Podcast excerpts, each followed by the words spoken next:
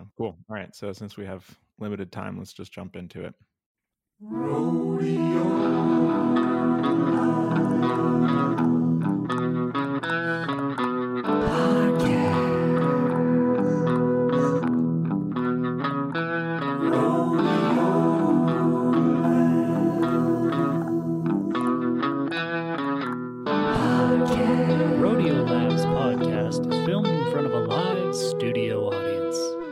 Welcome to the Rodeo Adventure Labs podcast. I am your host, Nick. I'm joined today by a cast of characters. I've got my co host, Stephen Fitzgerald.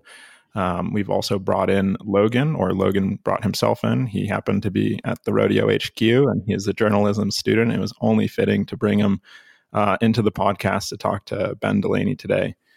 Ben um, is a uh, has spent over 20 years um, in the cycling media industry. And so we felt like we just really wanted to um, get an understanding of how media works. Um, Logan might chime in with some hard hitting questions, I'm sure.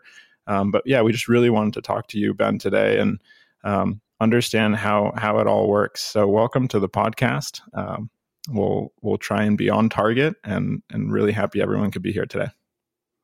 Well, hello, everyone, and thanks very much for having me. I'm honored to be here. I don't know if I can shed light on things or just uh, add some complexity and muddling, but uh, certainly happy to chat about it. Big fan of Rodeo Labs.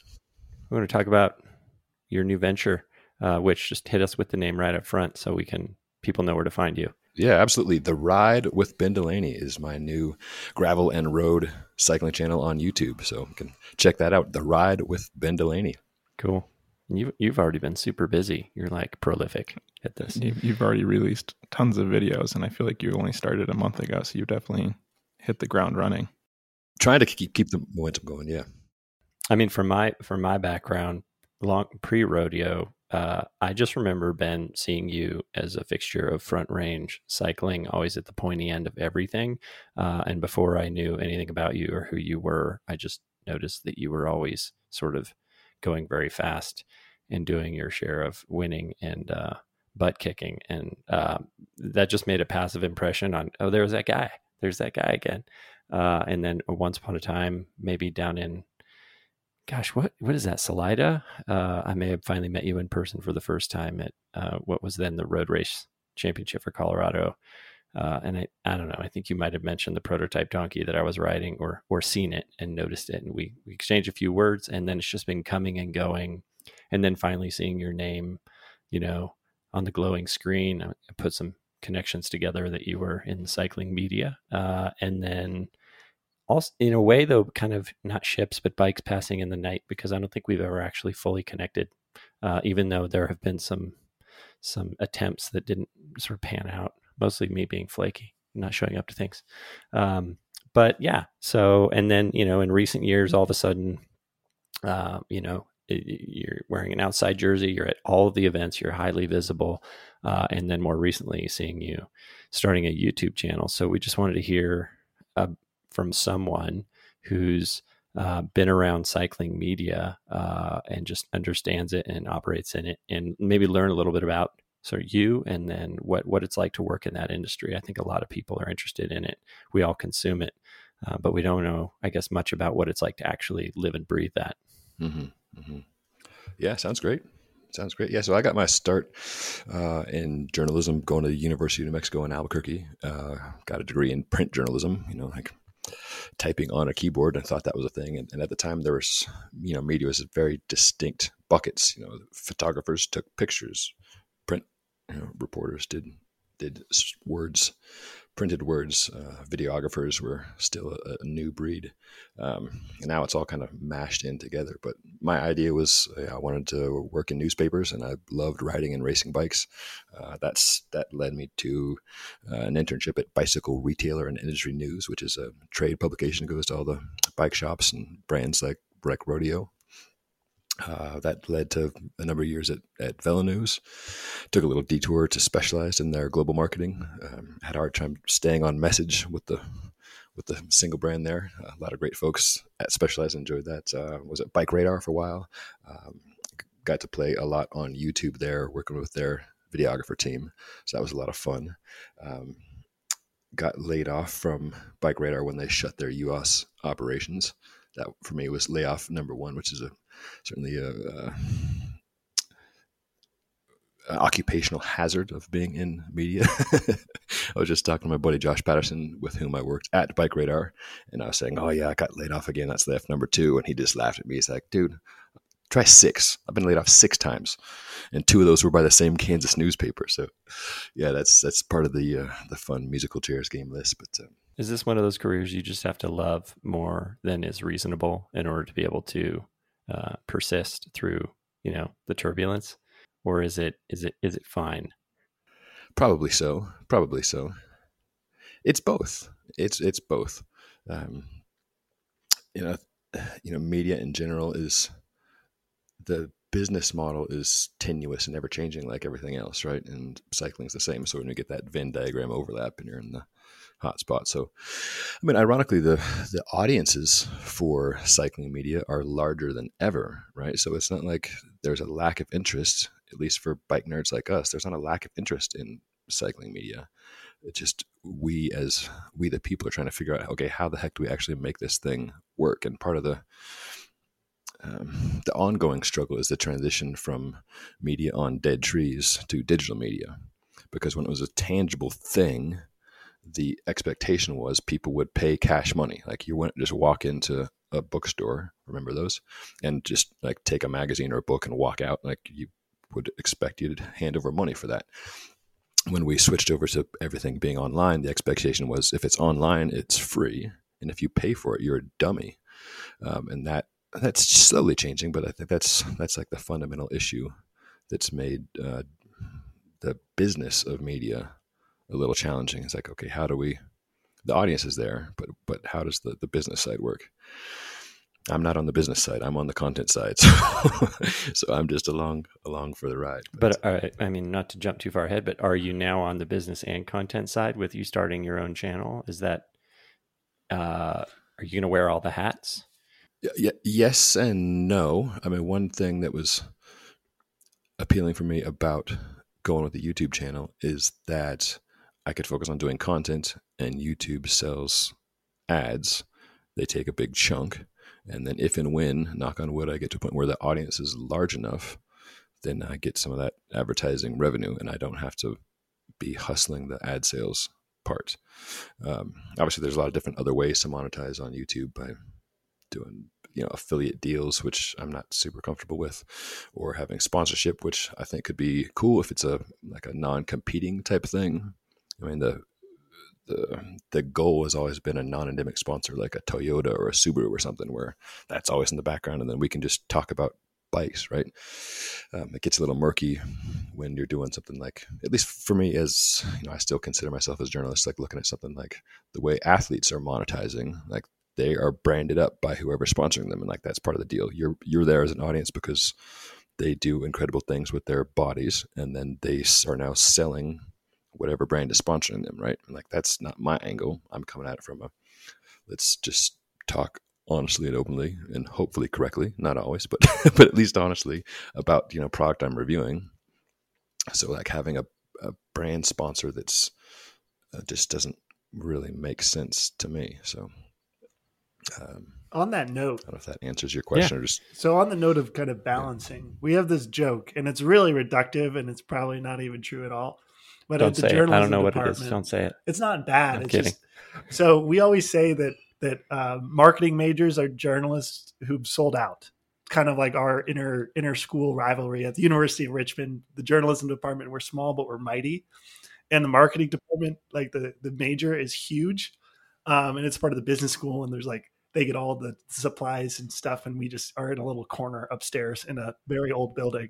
But we kind of take that as a point of pride um, you've sort of lived both of this in cycling, in my eyes, as someone who's lived cycling, who also consumes a lot of the cycling media, really seems to straddle that line and blur that line.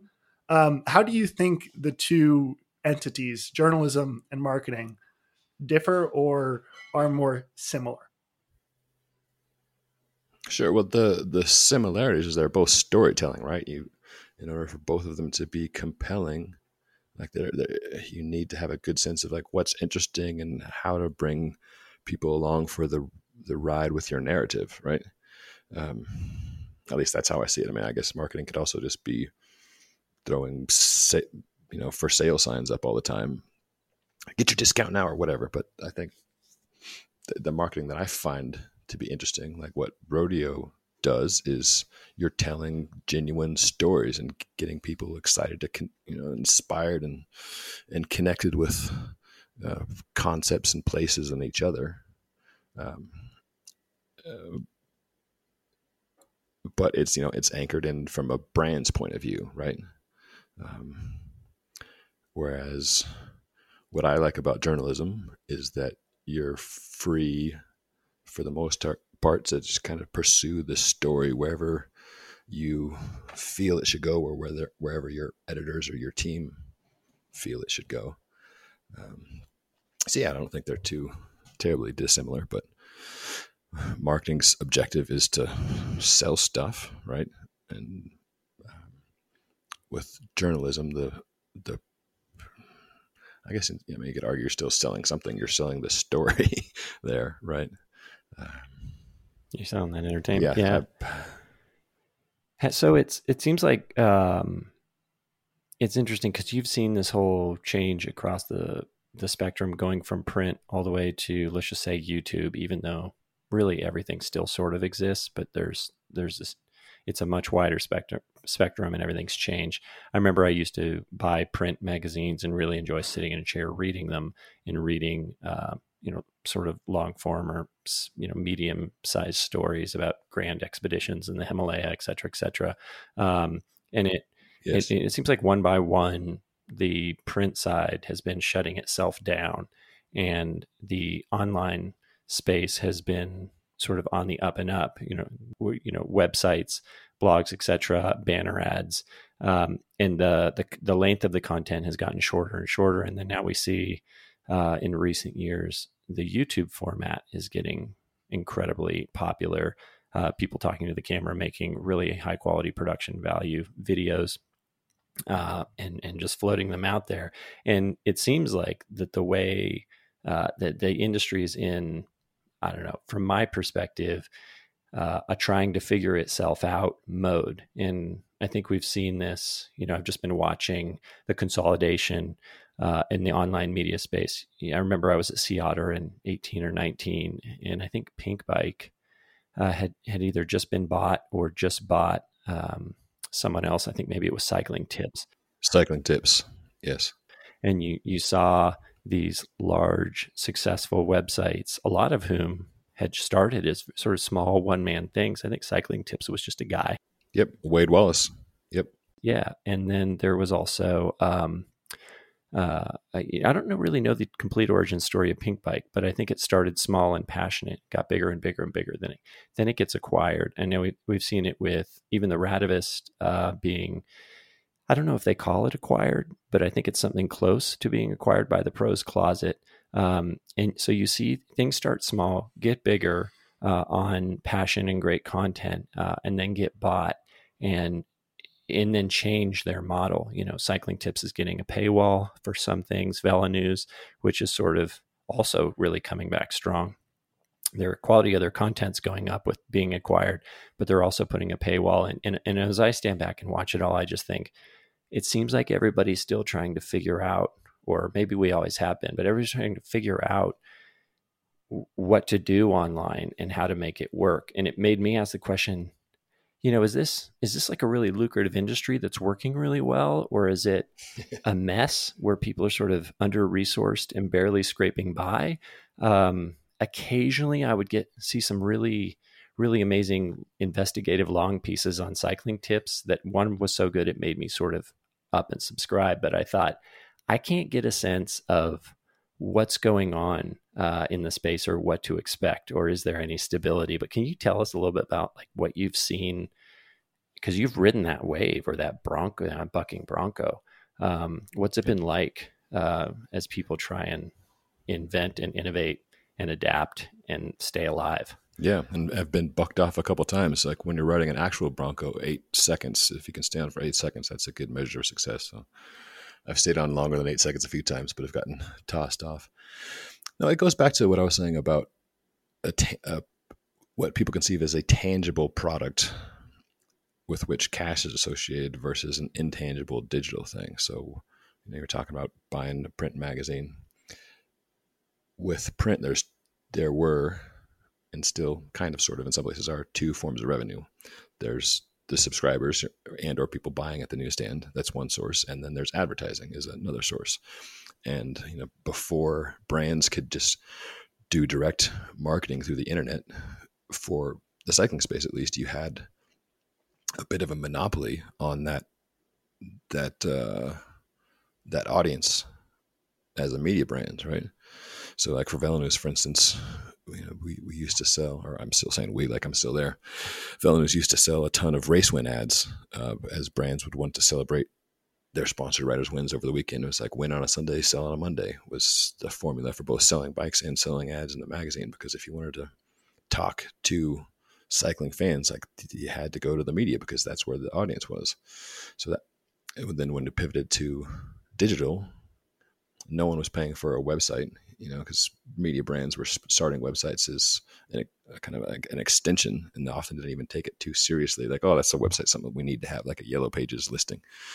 Um, so there was no set uh, subscription model to begin with there, so you just completely lost that stream of revenue. And at the same time, you no longer had a monopoly on the audience. So if you know a Trek or a Specialized or a SRAM or Shimano wanted to market directly to consumers, they could do that through these little companies called Facebook and Google for a fraction of the price that cycling media could offer that and with a much more sophisticated uh, interface. So, you know, a lot of brands were kind of have been sort of seesawing between, yeah, we want to, we really want emotionally to support cycling media because it's cool and it has value but when just looked at from the cold, hard lens of business analytics, it's like, why would I pay 10 times the rate to reach this audience that I can get from Facebook and Google, where, where they give me these real time analytics dashboards and all this. And I know I'm reaching exactly the same customers, but just in a much cheaper, more sophisticated way. And, and so cycling media was put in the position of being like, yeah, but branding, bro, like it's cool. Like you got to associate with this cool thing. And that's that's a harder sell. That's it. Uh, just to pause because I, I want you to keep telling us how that was changing. That's so interesting because I don't think I'd connected those dots that um, advertising has always been a thing and will probably it will always be a thing, but it got taken away from cycle, online cycling publications or print magazines, and really someone sort of did an end run the Facebook, the Googles of the world, and it just you go straight to them now and you advertise to them and you leave your cycling websites sort of out in the cold, losing a revenue stream. And we all hear how you know massively profitable you know Google is. I don't know about Facebook, but I think they're doing pretty, okay. pretty damn profitable too. Uh, yeah, like where's that money come from? It's it's almost all advertising, maybe not all.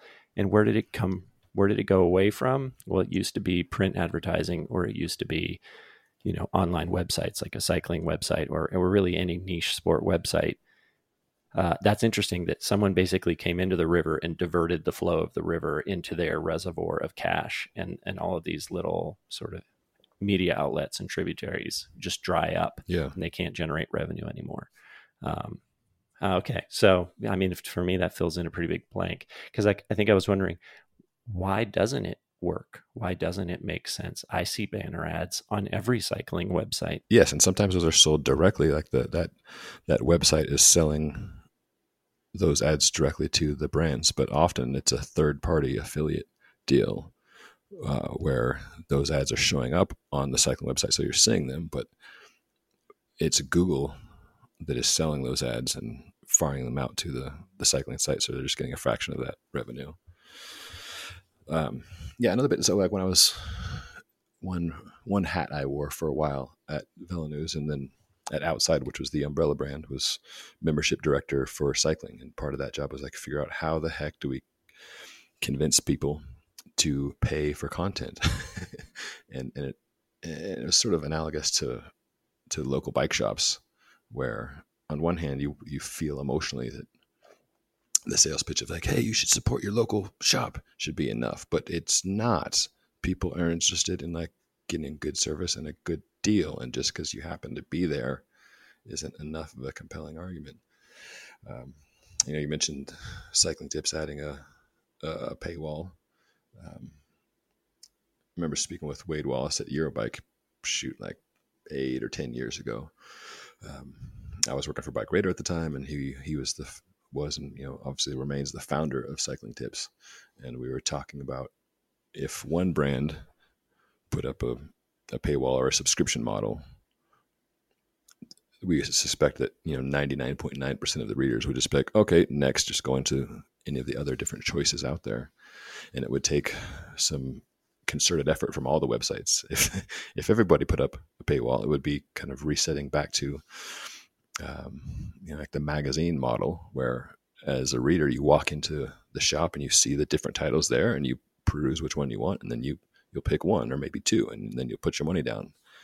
You know, but if it's um, that's that's taken a while to get there, um, and there's you know the metered model where like hey like you know cycling news is doing that now you read a certain number of stories then bing you get prompted to pay um, others have a more manual model where editors will set what they believe to be is like the the high quality content and and set that as for subscribers only but it's still just it's the fundamental struggle is against the perception that I don't want to pay for online stuff. and it's not with with so much of the cycling market, it's not really in, at least in my mind, it's not a matter of the price per se, because you know we know a lot of these, we know our market, right? A lot of these folks are drive nice cars and have ten thousand dollar bicycles on the roof and carbon fiber wheels, but it's just more the concept of like ah, only a sucker would pay 10 bucks a year or whatever or and then also maybe it's like a subscription fatigue that people are like well yeah it's not that much money but i've got like i've got so many of these little things here five bucks for peacock and i've got my netflix and i've got my gcn like eh, it just adds up and i don't want to bother with it so i i wonder how much it has to do with the fact that cycling content competes with other content outside of cycling um, for instance, as a journal, I subscribe to a lot of media outlets, um, and a lot of them are very, very good. Uh, things like the Atlantic magazine, um, the Athletic, which is sort of longer form sports media, and the Athletic is a great example. They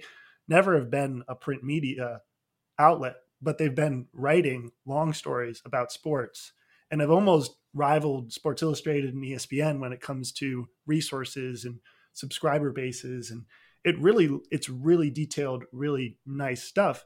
And that's seven ninety nine a month. And I don't think twice about paying that.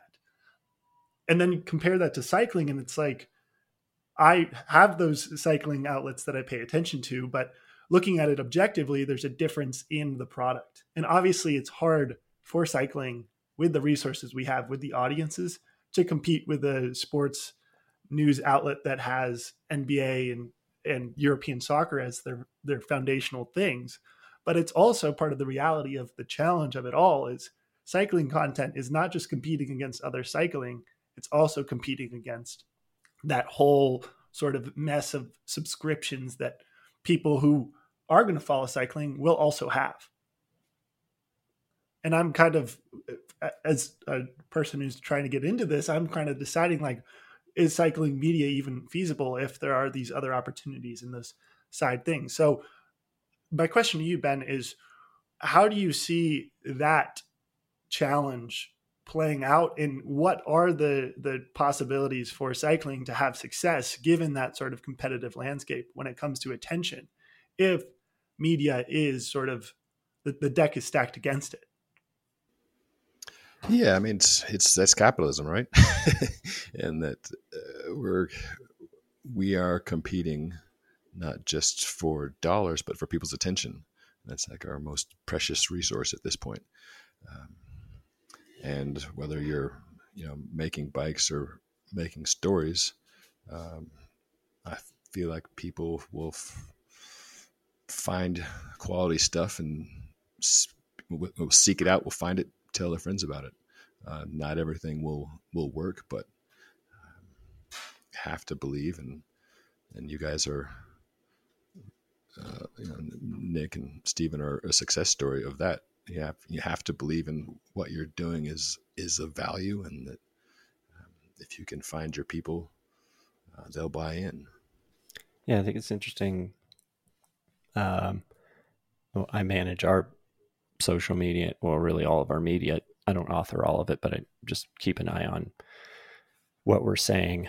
Um, and as it relates to you know our online social media, you know we have let's just say I don't know sixty thousand people following us on Instagram, and I remind myself constantly to let's just say fifty eight or fifty nine thousand of them we're just another entertainment channel. Uh, they're mostly there, if I'm being super honest, just to see the next Lusty Bike gallery. Uh, that's most people. Scroll, scroll, scroll, scroll. Something cool enough, cool enough bike, cool enough paint job, cool enough image to make me stop. Maybe they'll slide through shiny the gallery. thing, shiny right, object. shiny object. Uh, honestly, fat tires, um, super fat tires on a drop bar bike. Oh my god, I got to stop and look at it. Fire emoji, fire emoji. Move on. Um, and Yes, and yes. I don't want to just be that as a company, but I realize um, that a lot of people are just watching, watching, watching, and they just want to be entertained. They have no intent uh, to sort of patronize rodeo or buy a bike or support what we do. They're just there to basically be tickled Mhm. and amused uh, briefly. Yep. Uh, and- but then there's a smaller, smaller subset that understands, I guess, what it is that we are as a company or a community, what we're trying to do. Um, and there, I, I don't. We actually have all analytics turned off across all media at Rodeo. So we disabled our business account. We turned off Google Analytics and Facebook What? Tracker on our website What? um, because Just pure art, Stephen? no, because I felt like uh, when I had that data, it was telling me, it was pushing me very hard uh, to create engagement um, as a higher Hmm. priority than telling a good story. Um, so, Hmm. what I do now is, yes, I know that, first of all, our bikes are creative and they're cool and we're proud of them. So, we're going to show them.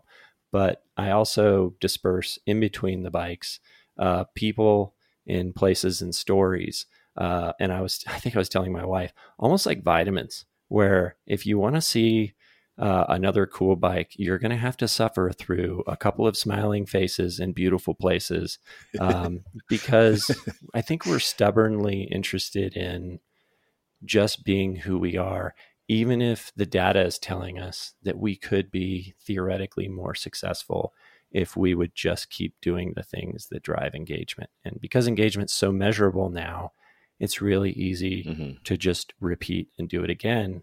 But I don't think that we got where we are as a company or people being interested in us by being ultra repetitive or ultra formulaic. So my hunch is that if we did eventually swing towards the algorithm and the analytics, we would probably slowly die on the vine in a lot of ways. Might sell more bikes for a while, but we would just become very me too, very everybody else. So it's just a hunch. Uh-huh. But That's I do have to think about us as an entertainment company, uh, as a function of being a commercial entity, which is a function of employing eight people and trying to keep this machine running. So you, I think you do have to understand the beast and be jaded on some level. We're just entertainers.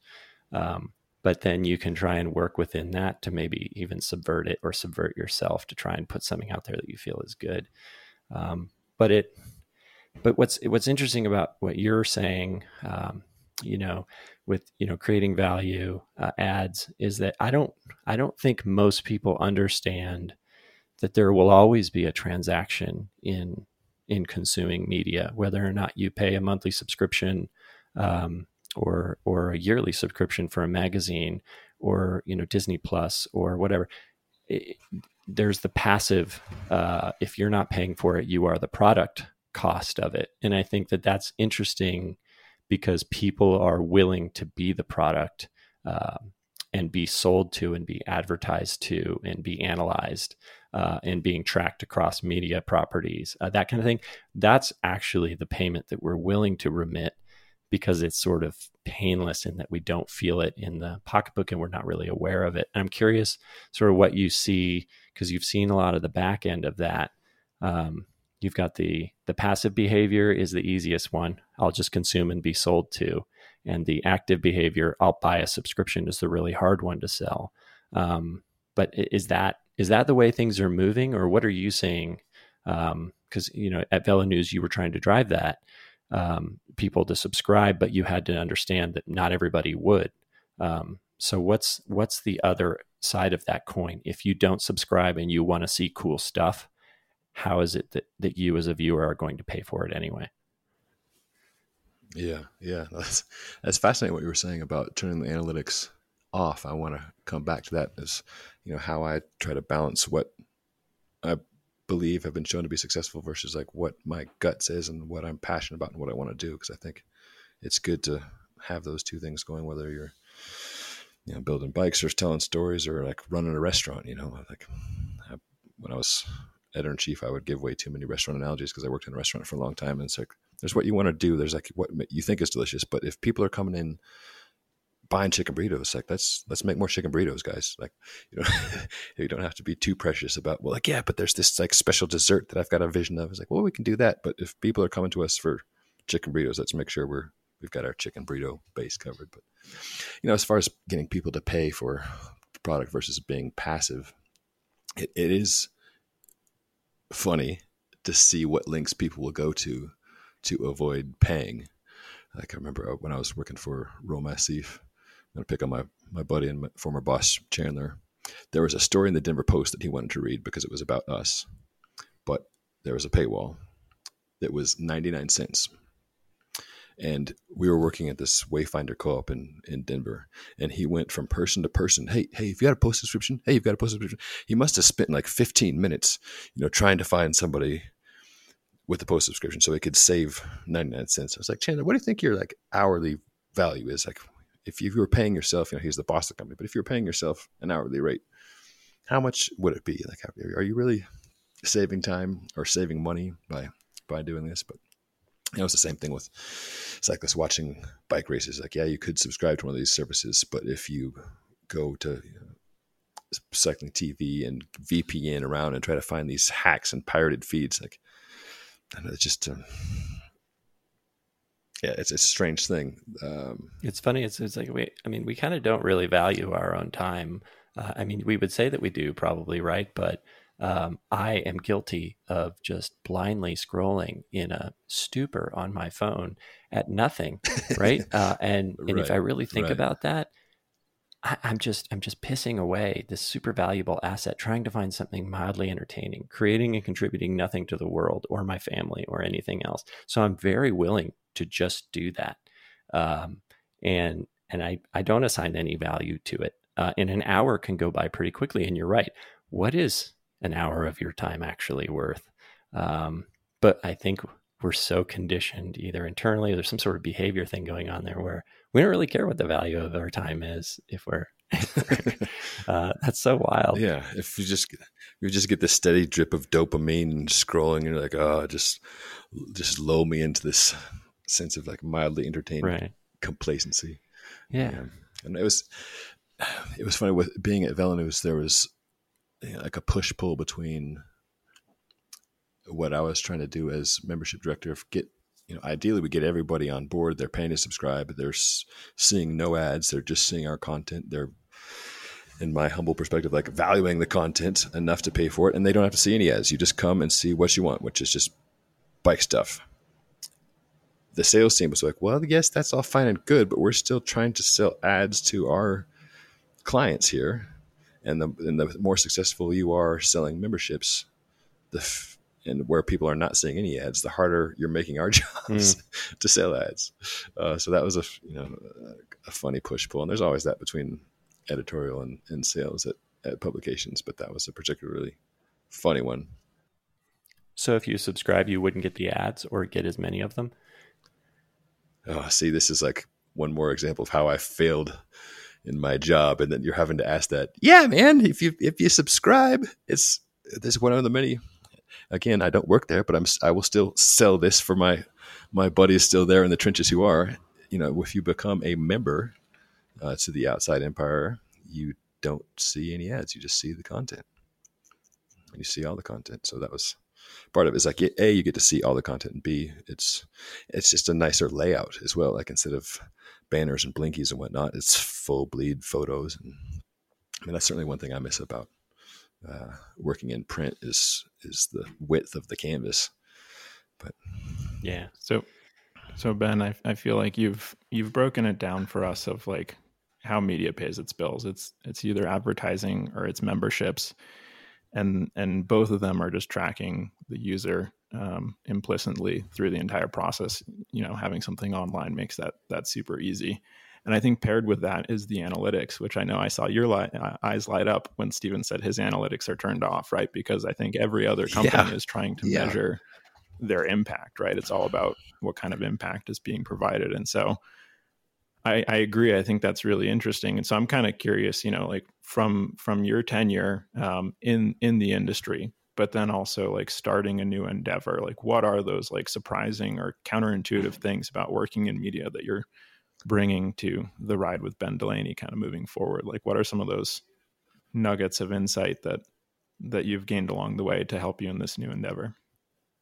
Yeah, I I, I think you got to do both you know, back to the the chicken burrito analogy. Um, I think it's vital to have a sense of what works and what doesn't, and what your audience engages with and what they don't. Um, at the same time, I absolutely believe you have to have a vision and follow that. And um, otherwise, like, what are you bringing to the table? You know, if you're just doing a paint by numbers like yeah, you can make things work, and we've all seen plenty of examples on Instagram of like what is just a formulaic thing, and it's close enough to what you're interested in that you'll look at it for two seconds or something, but you're also aware like this isn't a genuine thing. and this is someone just trying to game the system. Um, so I think it's the the the art uh, as far as running a, a very humble business. Um, or a bigger business or just staying sane is being able to balance between those two. You know, in the magazine days, it was funny. We had such limited metrics. It was, it was basically magazine sell through was what we had that was like, was this good? Was this bad? And you, know, you could have a 150 page magazine with all sorts of different stories in there, some good, some bad, some halfway in between, some excellent art, some crummy art. But it was basically, did somebody buy the magazine or not? And really, what it came down to was like, did you put Lance on the cover? If so, it sold a lot. If not, maybe not so much. And so like it was such primitive analytics, and now we can tell, you know, any website can tell which story did the best, which type of category does the best, how long are readers staying on the site, what size monitor are they viewing your website on, know, just just down the rabbit hole. Um, yeah, full Big Brother creepiness, and and it's good it's good to know what works and it's good to serve the audience. Um, but one thing I was always pushing for at different places was um, to have the formula to you know to use best practices, but also to do genuine, authentic work. You know, we've seen whether it's on YouTube or Instagram or elsewhere, like best road bikes, best gravel bikes, best gravel tires, because like that's what people want to know, right? Like you want that's if you can deliver on that promise, that's useful you know, within the cycling space, like a best road bikes, best gravel bikes, you can find some sites when you Google that, when you type in best gravel bikes, some sites will pop up where you're like, what the hell is this? T3.com. Like, what do they have to do with cycling? Like, they've got nothing to do with cycling, but they've got that paint by numbers formula dialed and they're crushing on SEO. And for their business model, that's enough to get you to click. And even if you only scroll partway down, you're like, ah, these guys have never ridden a bike in their life, but they've got the formula dialed. I, I want to have, I want to show up. I want to be found. so I want to, to have, you know, good SEO practices. I don't want to, you know, work my face off and then hide my work under a rock where nobody can find it. I want that to work just like you guys want your work to be seen. And when my work is found or when your work is found, we want people to be like, yeah, this is awesome. These guys or gals are like, they're all in on this and it might not be perfect, but this is a genuine thing that they're doing the work and they've got some creativity. And so I think that's the, that's the trick is having a, a you know, being aware of the game, um, but having your own inner compass as well. Yeah. That may sound a little cheesy, but no, I, I, that's where I I, am. It makes sense. You know, there's definitely there's like a playbook, you know, and and some things can be highly reductive, right? Like your example of the magazine is this good or bad? Like how do you distill that to just good or bad? Like there's there's a lot more content than just you know that. So there's there's a playbook, but it sounds like if you know how it works, there's also a room for healthy deviation and being authentic and just like going with your gut on something, you know, telling telling the story that needs to be told because it should just be shared rather than like is it going to be a formula? Same thing, Stephen, with you of like, you know, we'll put we'll put the bike gallery up because it will probably do well, but we're going to talk about, you know, we're going to find and source and really talk to really interesting people and share these stories and and that's that's that's the story that's going to be the authentic part of it all it's funny thinking about you know, tracking uh, page views by authors. That's something that's done at many websites, and that does. Stephen, to your point, it creates this weird sense of pressure of like, oh, everybody wants to be on top.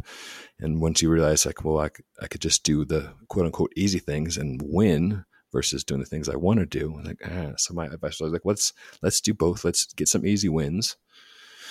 Like if a company sends a press release about Peter Sagan, this or that, and we can flip that in 30 minutes and get a bunch of page views, yeah, why not do that? And then that carve out some time to do the some passion work, which hopefully will resonate with people, but it might not. But there's, there's always going to be a balancing of the commerce and the art of, of it, of the storytelling is is something that's passionate and beautiful and artful, and it it, it because as far as I'm aware, we don't all have trust funds, um, or none of us do. No. So uh, no, I've been in Boulder yeah. for 17 years. I keep waiting for it to kick in. It has, I don't know what the statute of limitations is. it's, it's common law trust fund. After seven years, you get one.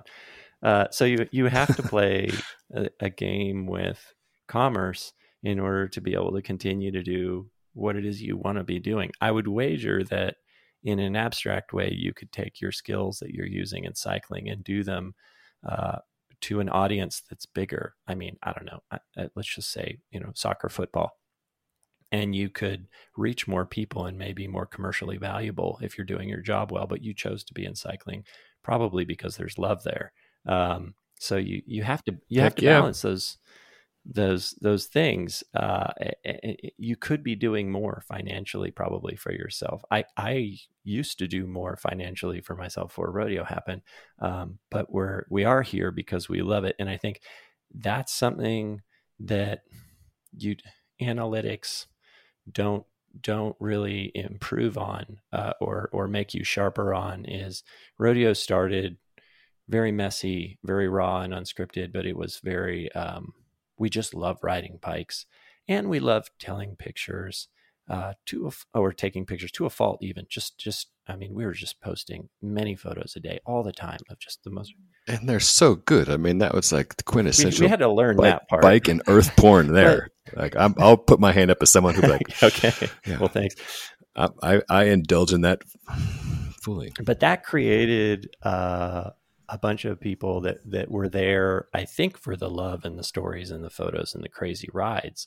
uh, and then they also came along uh, as we we went into the the commerce side of it but the but that part um, i think has always been tangible enough to people that it matters to that it that it made us interesting to come back to and eh, we get enough feedback on that and we see enough conversation in the comments. You know, we have two-way, three-way conversation down in the comments. We we love bikes so much and we love riding bikes so much uh, that that's probably our ace in the hole that trumps analytics that that helps guide us towards doing and creating things that other people do that we don't need we don't need Mhm. an algorithm to tell us what works because we all traffic in passion Mhm. we traffic in a passion sport um, and I think that that's why I think your YouTube channel will be destined to be successful is because I've just seen you riding bikes hard and loving it for as long as I've known you and that is the reason that people will come to you is because you're not sitting at a desk only republishing press releases you're out racing like all the time and not just racing a little bit like racing at a high level competitively even if you're not a professional you're still way up there with professionals and i think that that's that's kind of your trump card on a YouTube channel and creating content, and that's what people will clue into with what you're doing. Is God, Ben Ben loves bikes too, and he he rides them hard. He he can review with credibility because he's so good on a bike. Um, I think that that will be the part that will set that channel apart. That's my gut, um, and that's why I'm so excited that you went out on your own and you're taking it by the reins, um, and kind of you know being your own master in that regard. Well, thank you very much for the for the kind words. I appreciate yeah. that. Um, and and uh, yeah, to reciprocate, yeah, it's clear in seeing how you guys engage that it's an authentic, genuine thing and there's pride there, but there's also humility, and it doesn't come across as like a giant corporate speak thing. It's people who love what they do talking to other people who love riding bikes. So, yeah, in some ways, it's kind of simple that way. Yeah, with the YouTube thing, I've I've been grateful to have the you know guidance and mentorship of a lot of folks, in particular, this guy David Arthur, who started his own thing a couple years ago. So I've just been following his wheel, basically. Um, well, so what, uh, what, what, you know, do you set goals when you when you start from scratch, like t- goals and timelines, or do you want to be at a certain place within a certain amount of time, or do you want to create at a certain production? Like, what is it when you go in? Do you just start recording and let the chips fall where they are? Where do you want to go with the channel, short and medium term? Well, I want the thing to stick. I want it. To, I want it to be my full time job at some point right? That's long term, like swinging for the fences. That's where I want it to go for sure. And um, yeah, so macro, micro goals, macro goal, make this my full time job, make this sucker sustainable. Uh, that'll probably take some while. Micro goals, two videos a week, just get my repetitions in. And that's one thing David Arthur has been helpful with, who started Just Ride Bikes a few years ago. Is like, I'm not going to micromanage you. You just need to get your repetitions in. Like if you want to get better at riding bikes, just you know Eddie Merckx style, go ride more. uh, you know, ironically, my skill set in descending order is working with words, working with photos, working with video. I've been you know in front of a camera for many years, and I'm comfortable with that. But as far as editing the video, Cat five. So he's like, well, that's a nice thing about having a small audience is that there's not a big audience there as you learn. So just get your reps in. So two two videos. Will it be all video? Uh, will it live all on YouTube all the time, or will you, you know, create some words on the side so you can keep that muscle going and do embeds on a site? Yeah, probably at some point I should get a website going. Uh, the reason why I went with my lowest skill is like that's the place where someone else can sell ads and hopefully give me enough money to make it sustainable. Um, uh, so yeah, a website at some point. But for now, I'm just putting all my eggs in the in the video basket. Yeah, and I'm hoping that uh, 20 plus years of experience doing cycling storytelling will come back around in in some purpose. Is the channel mostly review based? Are you reviewing bikes, events, things? Uh, like, what's the focus? Sure. Yeah, th- three buckets of things. There's bike and gear reviews, often done inside events. Like yesterday, I was at, uh, or two days ago, I was at uh, Foco Fondo in Fort Collins testing an ENVE road bike with you know different wheels and tires. Uh, so just try to contextualize the reviews instead of just like here's a thing in my cubicle. It's like well here's a thing that's intended to do this stuff and like uh, you know in part it's self-serving. I love doing events. like we all love riding bikes in beautiful places, right? But that also like contextualizes the the thing. So that's that's the, the main thrust of the, the gear reviews. The second bucket is ride guides. Like, hey, here's a beautiful ride. Here's Old Fall River Road in Rocky Mountain National Park. Here's where you start. Park here, so you can just ride in and pay 15 bucks instead of having to pay $40 for a car and get good reservations. Just like just super utilitarian type of thing for for ride guides, largely Colorado based. And then the third bucket is just features of you know companies, products, people, or things that I find interesting, and those those may be dogs in terms of traffic, uh, but those are also things that uh, I find interesting. Like my friend Pat Warner set a Masters Hour world record as for first person over 50 to ride 50 kilometers in an hour. Didn't do a lot of traffic, but I thought that was super neat, so I wanted to talk to him about it. So did that. So those those three things are the ride with Ben Delaney. All right, we're going on that ride. we we subscribed. I, I appreciate you, and thanks very much for having me on your show. It's been been fun chatting with you, and an honor to be here with you guys. Thanks for the the, the microcapsule education. This was our mini master class. Logan got some credits. Yeah. Uh, yeah, we'll get out on a ride. Uh, I know that we're all kind of looking at the calendar, wondering when we can go on a big, crazy uh, rodeo ride. So, uh, calendar and the weather report, yeah. and make a video on this. I mean, selfishly, like when that uh, thread started up, that was what I was thinking. Like, a, I want to do a big rodeo ride because I'm jealous of these these rides that you guys do. Uh, honestly, it's all about the forecast. Thursday, let's go. Yeah, as soon as we won't be killed by lightning, that's the day. I know we almost got killed by lightning last year. Yeah. We didn't. We should have done a whole thing about that. Um, yeah. But cool, Ben. It has been a pleasure getting to talk to you, learn a lot about the media industry. Uh, as Stephen said, I think that was a crash course.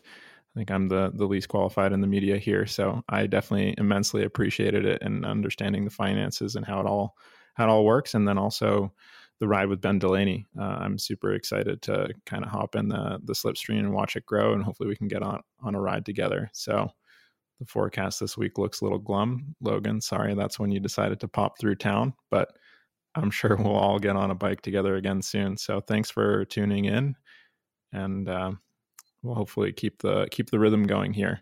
We're finding the passion ourselves. Rodeo